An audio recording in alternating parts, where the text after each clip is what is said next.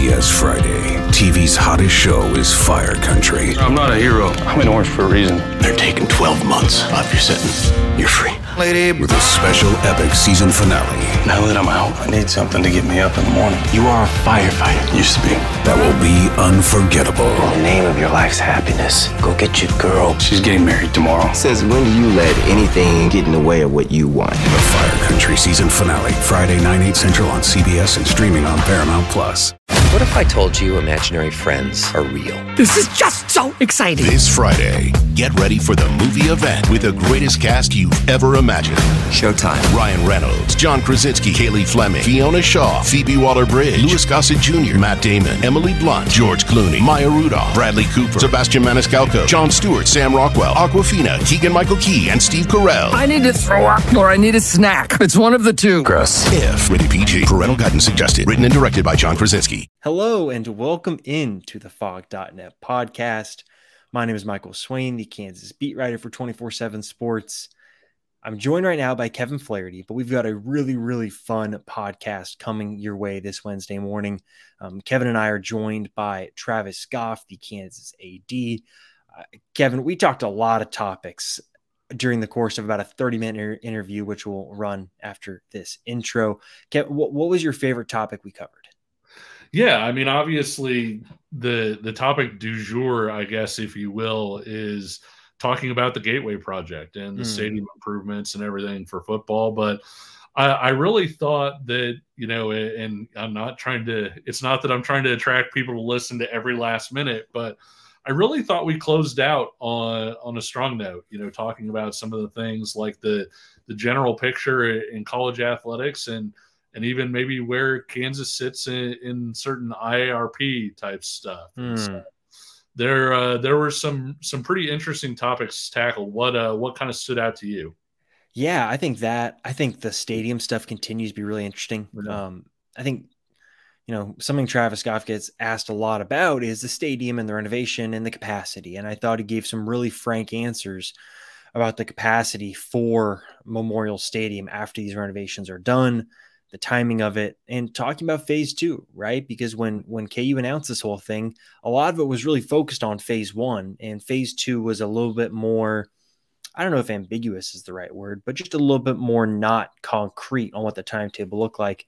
Um, he gave some thoughts on that as well, and obviously talked about the start of the, the football season for KU. So I thought it was really enjoyable. Um, real quick, Kevin, let's talk a little about this weekend. A game like Nevada, I'm sure we'll do our, I know we'll do our podcast on Sunday, but a game like Nevada, this is interesting. It's a little, I don't know if I could even say a letdown spot, but I'm interested to see what we see from KU on on Saturday, considering the travel issues that they're going to be. Kansas will stay Saturday night in Reno, come back Sunday morning. The back end of the travel we'll talk about on Sunday, but just what are you kind of expecting to see from KU this week against a Nevada team that is pretty bad? Yeah, and, and, I think you know uh, that that's harsh, but I mean that's played out on the football field. It it, it, it is what it is, and, and I think you know what you want to see is you want to see Kansas come out and take care of business and get better because yeah. when you look at and I realize this is cliche, but when you when you look at a football season, there's only so many chances, right? You work all see all year long and the season's gone like that. And so you don't want to miss an opportunity and, and, basically sleepwalk through a game and a chance to get better, a chance to polish up some things. Potentially, if you play this right, Swain, it's a chance to manufacture depth, right? Because if you if you come out, you play really well, you jump out to a big lead, you can rotate through more guys and, and get them, you know, game action on Saturdays and and things of that nature. And so I, I think – while you know a lot of people would look at this and, and kind of say, "Hey, this is," you know, I don't want to say the least important, but you know, mm. maybe this is the game on the schedule that draws your attention the least of the remaining 10 games. I think it still has an importance because it is your last chance to kind of clean and polish some things up before you get into Big 12 play. Yeah, I totally agree. And I think it's one of those keep momentum going. Yeah. And then head into that BYU game. And that's something we talked about as well with Travis. What is that BYU crowd going to look like? I'm expecting a good one, but Kevin, that should do it for us. Um, Thanks as always for listening and hope you all really enjoy this conversation with Travis Goff. All right, we are very pleased to welcome in a special guest for this episode. We are joined by Travis Goff, the athletic director for the University of Kansas. Travis, thank you so much for taking a few minutes to, to chat with Kevin and I. Uh, good, good to see you guys, Michael, Kevin. Appreciate the opportunity today. Yeah, most definitely. Well, let's just dive right in here. Um, a lot to talk about, right? Football is, is really taking off, and got to go back to to last Friday, I think, to start off. The TV numbers have come in from what I saw today from Brett McMurphy. I believe it's 1.36 million people watched Friday night's game against Illinois. You know, I remember Travis, we talked over the summer, and you mentioned how big of an opportunity it was to play in front of a national audience. Could that have gone any better? And just how do you feel like the that national audience will help you guys as an athletic department? Yeah i mean honestly when we had the opportunity provided by espn to consider moving from a saturday to the friday and then obviously needing to work with an opponent it, it probably was you know it even surpassed my hopes and expectations for what it could be right you know on week two, you know you're going to have all these incredible non-conference matchups. The likelihood of you know Kansas and Illinois being kind of tucked away on like an ESPNU and 11 a.m. I mean, who knows where it would have fallen? But the reality is, it wasn't going to be front and center Saturday. So you're talking triple, quadruple, even maybe more the eyeballs to get that Friday slot, and it required a little bit of consternation. It it it, it had an impact on week one when we were initially targeting Thursday. Um, I got to give credit to to Illinois for their you know willingness. Um, took some took some navigating, but willingness to ultimately land there. And you know our span stepped up, our students stepped up. We had the uni reveal, which just kind of worked out well as adding some additional storylines and attention to it. And then more than anything, the staff and the student athletes did their part, and they did it at a really high level. So it was a great night for Kansas and Kansas football. Yeah, I think looking back to last year, right? You think two of the last three games for KU, you go toe to toe against a really good Arkansas team. Obviously, there's the Missouri State game sandwiched in the middle, but now there's a, a Big Ten win, right? The first for Lance Leipold. I, I'm curious for you, Travis, just generally, right? I think three, four years ago, if you told a Kansas fan, hey, you're going to go toe to toe with an SEC team in a bowl game, and then two games later at the start of the next season, you'll beat – a Big Ten team that's finished or picked to finish, you know, middle of their division. I think a lot of people would have been very surprised to hear that. For you, just how impressed have you been with the job, you know, Lance and the coaching staff have done over really, you know, what's more or less two and a couple month years? Well, you guys follow it closely and, and you know it as well as I do. Maybe at times you know it better than I do. But the reality is it's uh, close to unprecedented to be to be frank about it. I mean, you know, it wasn't even but a year ago we're talking about a Kansas football program where um, you know some good indications, some some nice pieces, some young talent needs some development. Uh, maybe not quite there on the on the on the offensive or defensive line, so to speak. And then just a short time down the road, you know, we're maybe physically um, outmatching in some ways a Big Ten opponent that honestly, I, I wouldn't be surprised for a minute to see them right in play for a Big Ten West, you know, divisional championship up there at Illinois. I mean, we know the uh, they got an incredible coach and Bret Bielema and staff and resources, and they've got NFL guys on the on the fronts on both sides, um, capable, more than capable skill players. So, yeah, the reality is for our guys to have done what they've done, in particular that first half to play as clean a football as I think I've seen in person, uh, arguably ever, um, and to do it in a, in a, way where we really beat them in all facets. That's not fluke. That's not just a good night. That's not the stars aligned in Lawrence. That's that's a program that's been built in just a short time frame to compete any weekend against any opponent. That's that's I think the reality of it. And you had a, a pretty good sized crowd out for it. And I know, you know, we're, we're going to talk different things and probably hop up and down a little bit with the with the Gateway project. But one of the the questions that we get the most about the Gateway project is the increased capacity. And I know you said there's some fluidity to that, a little bit of that's up in the air. But one of the questions that we get, you know, you you've been here when Kansas has sold out a 50,000 seat stadium, and you've also been here when Kansas has had 35,000 fans come out, and it didn't look that great because there was so much extra room in the stadium. And so the question that we get a lot is, how do you how do you kind of bridge that gap where you're making it to where you have sort of that game in game out really good home field advantage while at the same time if the football program takes off the way that you think it could that we think it could that fans think it could maybe you're not also leaving meat on the bone so to speak from a capacity standpoint yeah no, it's a great question kevin. It's one i, I try and answer as honestly as i possibly can. And and on you know the other part of it is it's a it's really a kind of a complicated question. I'll do my best sure.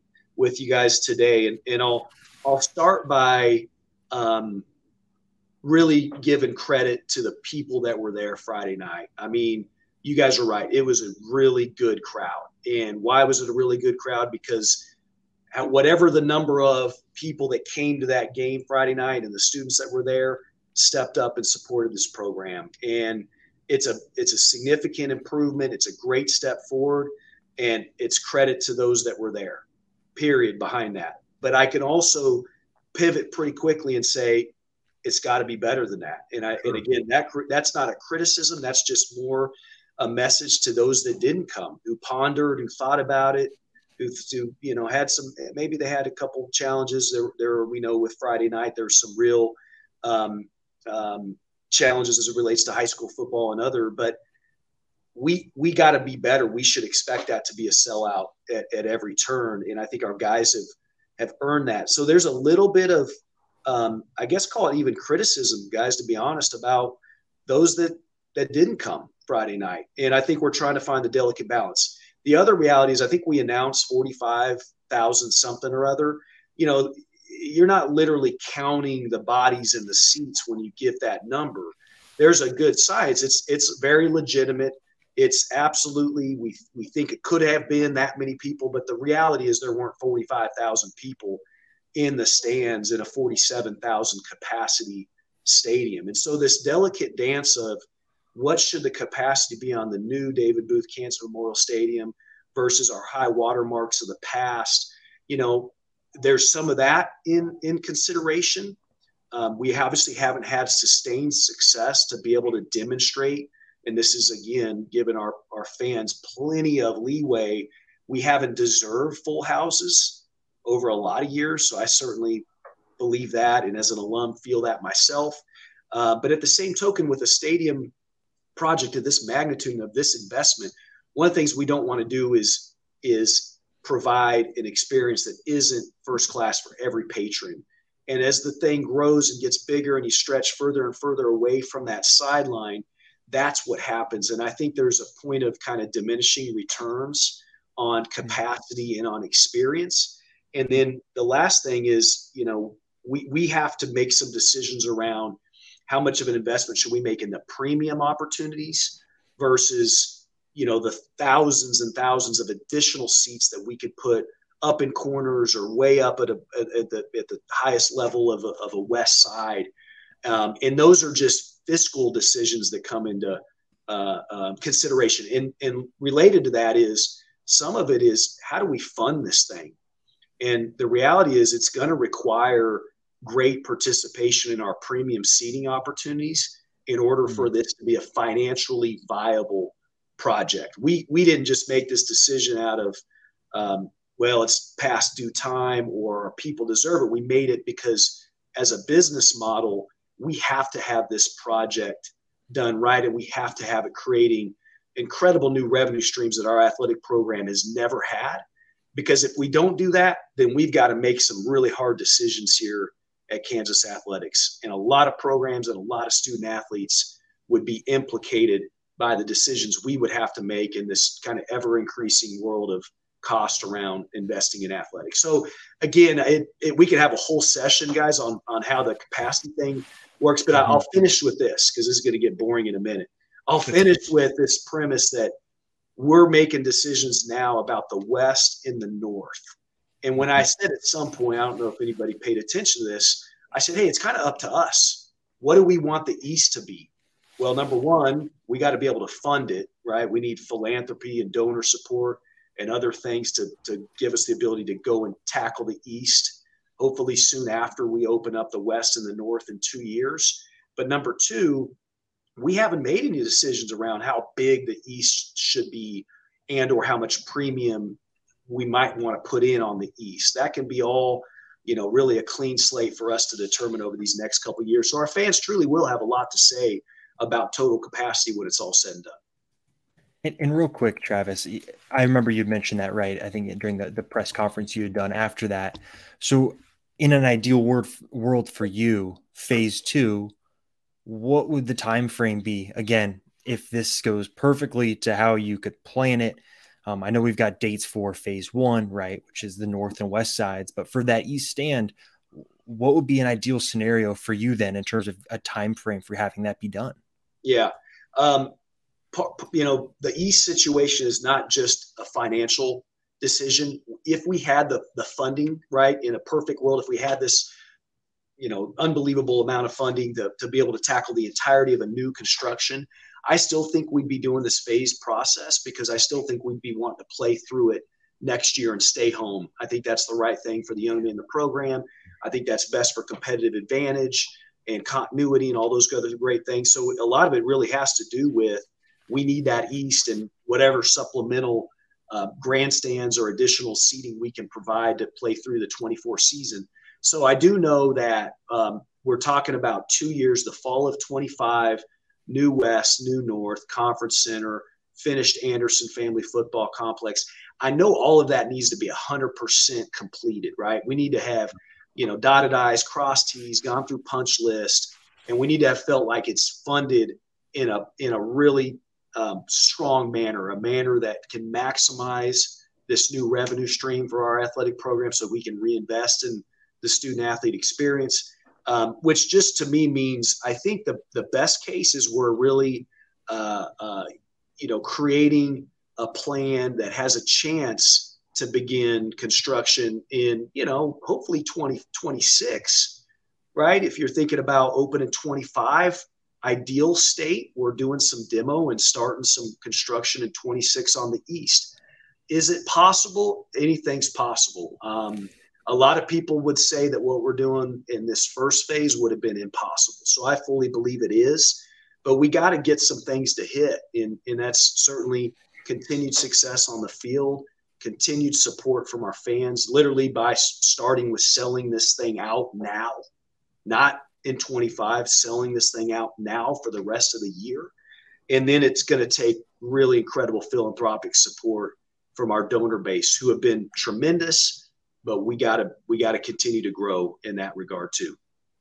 I, know being an alum and also seeing you on game days, you kind of bounce around between different tailgates and tents and stuff like that on the on the hill. I, I guess what was the consideration given to to parking and tailgating and sort of the atmosphere there, and and what are going to be some of the answers there? Because I, I think you know you you see the picture of, uh, uh, of everything, and I think that was another question that we got quite a bit from fans is you know okay what's the parking situation going to be? Where the tailgating opportunity is going to be? Yeah um, we are really conducting studies on on both fronts kevin. We put yeah.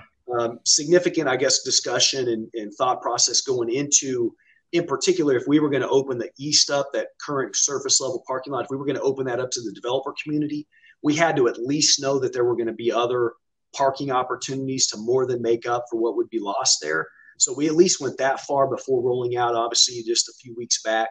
And now we're underway with a, a, a, a parking consultant doing a study to really uncover the details around how many spots, what's the ratio of surface level versus potential deck parking, what are the advantages of each, right? You can tailgate on a surface level, but your efficiencies maybe aren't as good. A deck may give you more more, more uh, capacity, but sometimes ingress and egress is a pain in the rear. If anybody who's parked over here at the garage at Allen Fieldhouse knows. So th- the good news is we're not pretending to be the experts in that space. And I'm confident we're going to have a really good, compelling, and frankly, better parking solution than we have today. That's what that's to me the litmus test of success is parking at the new stadium going to be better than it is today. And that may not be a high bar, so we better leap over that bar. But I think that's going to be an important valuation from a tailgating perspective. We uh, literally, as we speak, and it, and it you know started with Missouri State. I think it took a step in Illinois.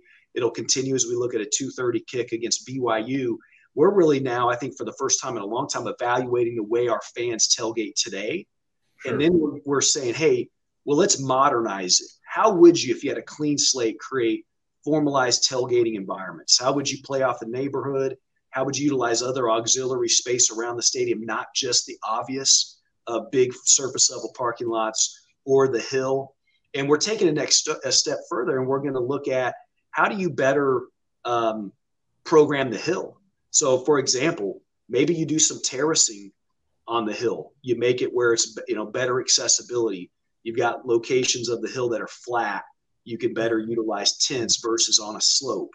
You know, so there, there's all those things that are in play. And I, and I also, some juncture answered this question a little bit in this way, which is I don't think we've been very good in tailgating or in parking.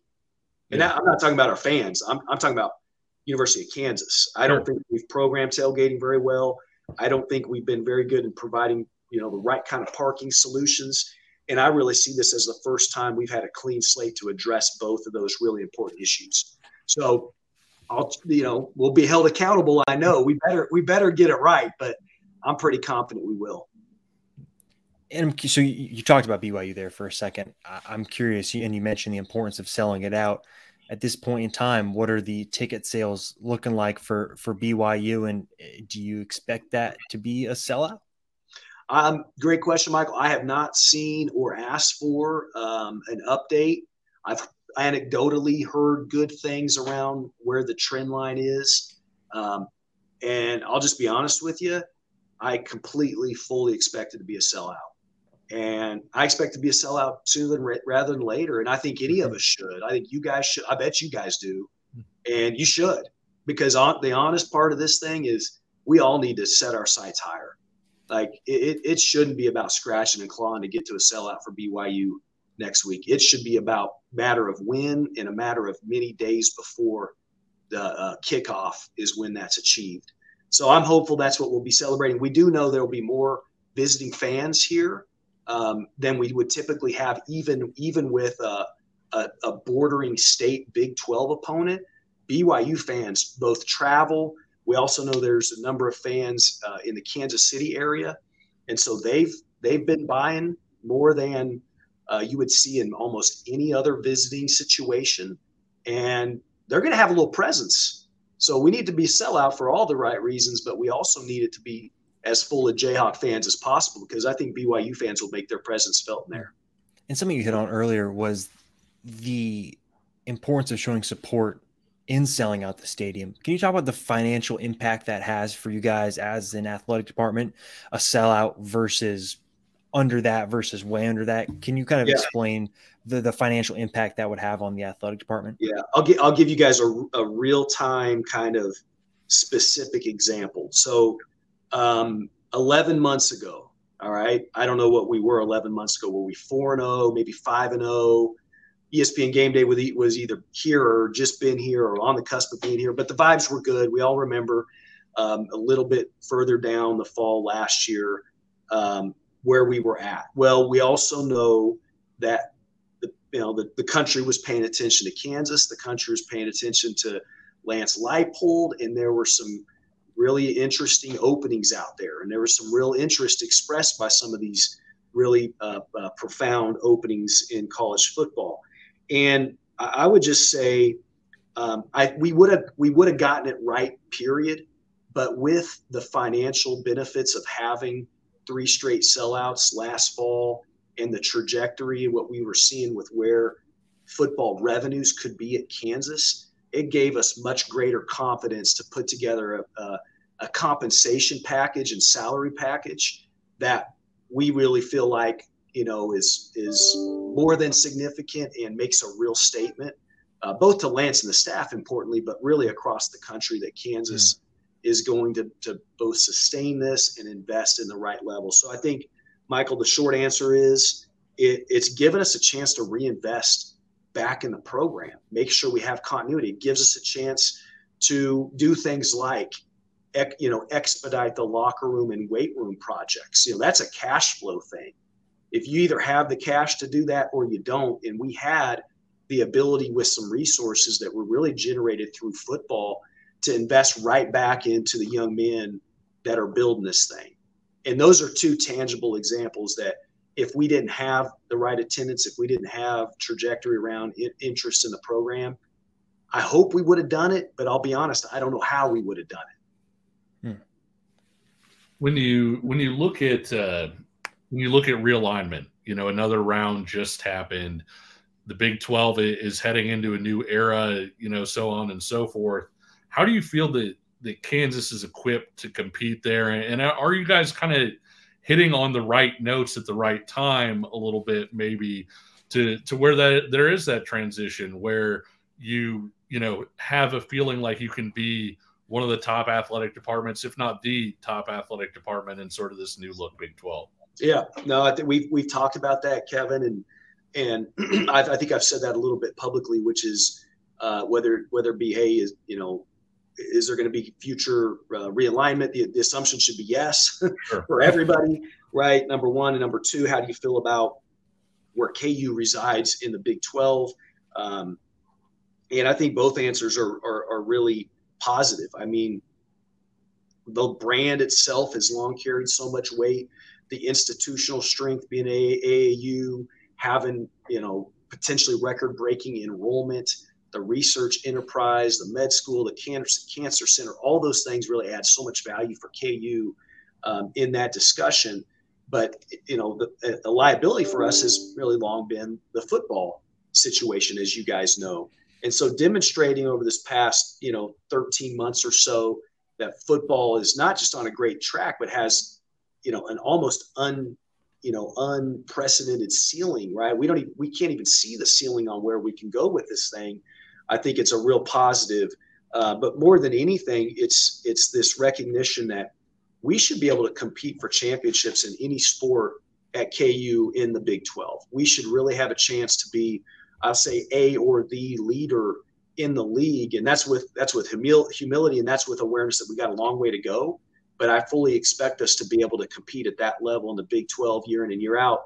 And then the last part is, I, I really truly couldn't feel better about the direction of the conference. I mean, I, you know, Commissioner Yormark, energy he's provided, um, the the the four newest edition. You know, we got the four new. They're just starting here this this fall, and then we've got the four new new that come in next fall. It's going to be a really really strong, um, stabilized 16 team conference, and I think we've made that pretty clear that you know, we're not going to take a backseat to anybody uh, across the country in, in the highest level of college athletics. Travis, I feel like the the world of college athletics has expedited since COVID, and I think probably the the world you started in, you know, many years ago is a lot different now. What's your assessment of just where college athletics seem to be going? I mean, you factor in NIL. Um, I know transfer portal is more for individual sports, but just the overall direction. How do you assess where it's going? And, and just what are your thoughts on the way things are trending right now? Yeah. I, I, I love that question too. And, and, i really see myself as uh, being an optimist around the state of college athletics. I, you know, there's lots of things to maybe begrudge or or you know talk about in a negative context but the reality is i don't think it's ever been healthier and here's two hmm. here's two uh, ways to evaluate it all right number one how's the fan interest in college athletics? And I think it's it's not just in a healthy state. I think it's growing. And you could use women's basketball as an example, looking back to last March. You could use obviously college football, really any any any week of the of the year as a great example. Expanded playoffs, another indicator of that. March Madness, on and on. So I think the fan support demonstrates that it's it's as healthy or healthier than it's ever been. And then the other one that doesn't get a ton of oxygen, I don't think, unfortunately, is I think the student athletes are having a better experience than they ever have. Because think about it, they're still getting education, right? It's not something that's talked about a lot. They're still getting, in, in many cases, the full scholarship kids, obviously, debt free, free education at incredible institutions, hard to hard to put a value on that. Number two, they're getting all the physical and mental health resources any of us can can throw at it. It's such an important aspect of what we do day in and day out. They're getting the best care. Period. Um, three, they're getting great, uh, you know, professional development and you know life after sport support and assistance. And then now four, many of them are earning compensation, right? And and that's a wonderful thing, and that's a really a great success story, quite honestly, with NIL. And we're seeing the value of it every day. We've got young people flying their families in who otherwise wouldn't be able to make it to games or meet them on the road who otherwise mm-hmm. wouldn't be able to meet them on the road. We've got success stories of guys and young women giving back to charities from the, the resources they've earned through NIL. And so I think in those regards, the student athlete experience and the fan interest has never been better. And I think those are primary indicators that college athletics is healthy. Now there's there's unknowns. You know, is it going to get to an employment model? Is it going to get to a revenue share model? Um, where do coaching salaries go? Is there any kind of ceiling on that? I, you know, I don't know the answer to it. Um, you know, the lawsuits that are out there and, and so on and so forth. But I, I have, I think our industry has long proven that it can, even if it doesn't do it proactively, it can adjust and evolve and continue to be one of the one of the great aspects of American society. And I just think that's that's the fixture that, that intercollegiate athletics is in our country. It's that it's that important an aspect of society. We uh, we talked a little bit about the football project. Obviously, there's also the Allen Fieldhouse project coming up. I think you guys just finished a swim and dive locker room. Just sort of what what's what are the states of, of sort of different projects that that you guys have going on outside of the Gateway project, including that Allen Fieldhouse project? Yeah, we, we actually went through a list with our executive staff the other day, and probably half the items, many of the people in the room didn't even know we were doing. You know, we're talking about, um, uh, you know, resurfacing projects. We're talking about uh, pool liners in our in our current competitive pools to make sure those uh, have longevity, but also have a better experience for our swimmers. And then, of course, you know, bec- in some ways, because of the Gateway project, the Allen Fieldhouse project hasn't gotten as much you know necessarily uh, uh, uh, storyline around it. Hmm. And I'll tell you guys, that thing is going to be unbelievable. We'll we'll see and taste aspects of it here uh, next month when people start rolling in, and we have kind of finished maybe what I'd consider the first thirty percent of that major major renovation. But in about thirteen months, people are going to see, I think, and, experience more importantly. Um, all the things they love and appreciate about Allen Fieldhouse but with all the heightened benefits of, of fan experience, of beautiful first class concourses, uh, restrooms, concessions, entry points, the premium experience, on and on and on. So I, I'm, I'm really excited about that.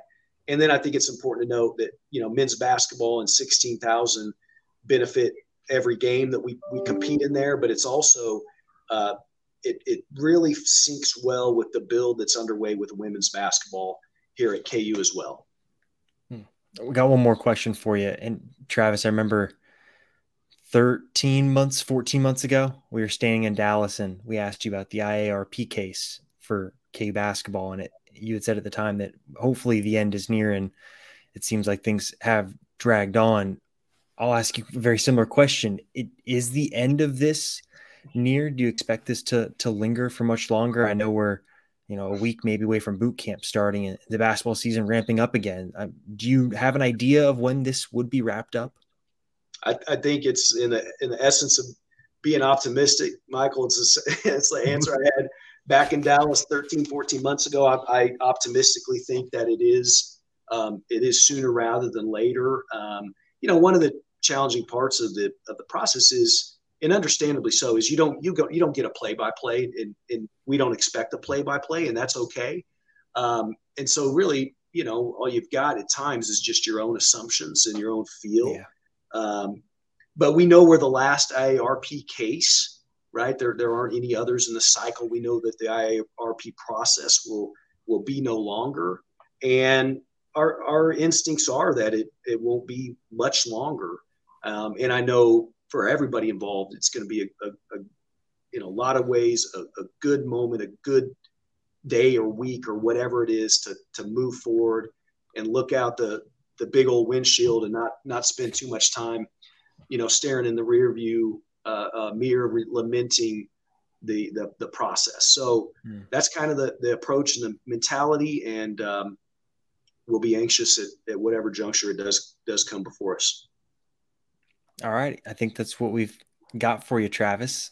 Thank you so much for taking the time to talk with us. I think we covered several different topics, and hopefully, fans got a little bit more of an insight into what's going on um, around the athletic department these days. Obviously, football's picking up, but like you hit on at the end, a lot of other projects going on too that um, hopefully people get excited about in the long run. So, thank you a bunch for for coming on, Travis. Appreciate you guys. Thanks for all the great work you do. Every sport has their big, juicy controversy. Boxing has the Mike Tyson ear bite. Cycling has Lance Armstrong. Baseball has its steroid era. Curling has. Broomgate. It's a story of broken relationships, houses divided, corporate rivalry, and a performance enhancing broom. It was a year I'd like to forget. Broomgate, available now.